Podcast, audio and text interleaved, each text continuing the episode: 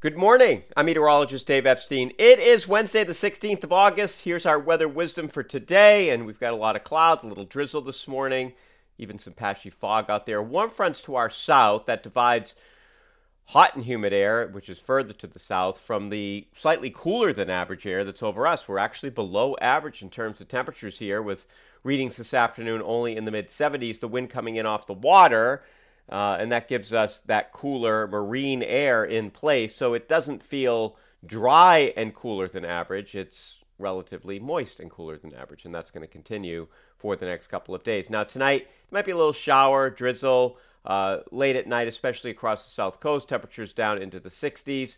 Tomorrow, same sort of day, uh, a lot of clouds, some breaks of sun in the afternoon, humid temperatures in the mid to upper 70s. Now, will there be any sunshine today? There could be some breaks of sun later this afternoon, especially well west of the coastline. So don't be surprised if you get uh, some blue sky and a little sun peeking through.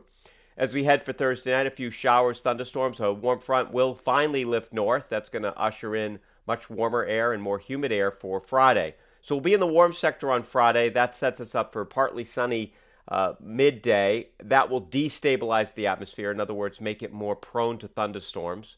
And therefore, there could be a few showers and thunderstorms in the afternoon on Friday. Depending on exactly how the atmosphere plays out, will determine whether or not they're widely scattered or uh, more numerous.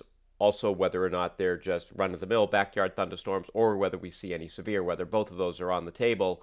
And then the good news is, after this little stretch of lousy weather, we get into much better weather here Saturday and Sunday with plenty of sunshine both days, mid 70s on Saturday, mid 80s on Sunday, lower 80s right at the coast, and lower levels of humidity. So the dampness will subside here this upcoming weekend as dew points fall down into the 50s. So much more comfortable air uh, headed here this weekend. I would say this weekend's going to be one of the nicer weekends we've had of the entire summer, which of course has been cloudy and wet. I mean, June one of the cloudiest, depending on where you were, the cloudiest on record. Uh, we had one of the wettest record, w- wettest Julys on record. There we go. And August so far has been wetter than average, and we'll just see where it ends up uh, with several bouts of more rain possible here, of course, before the end of the month. Have a great morning, everybody.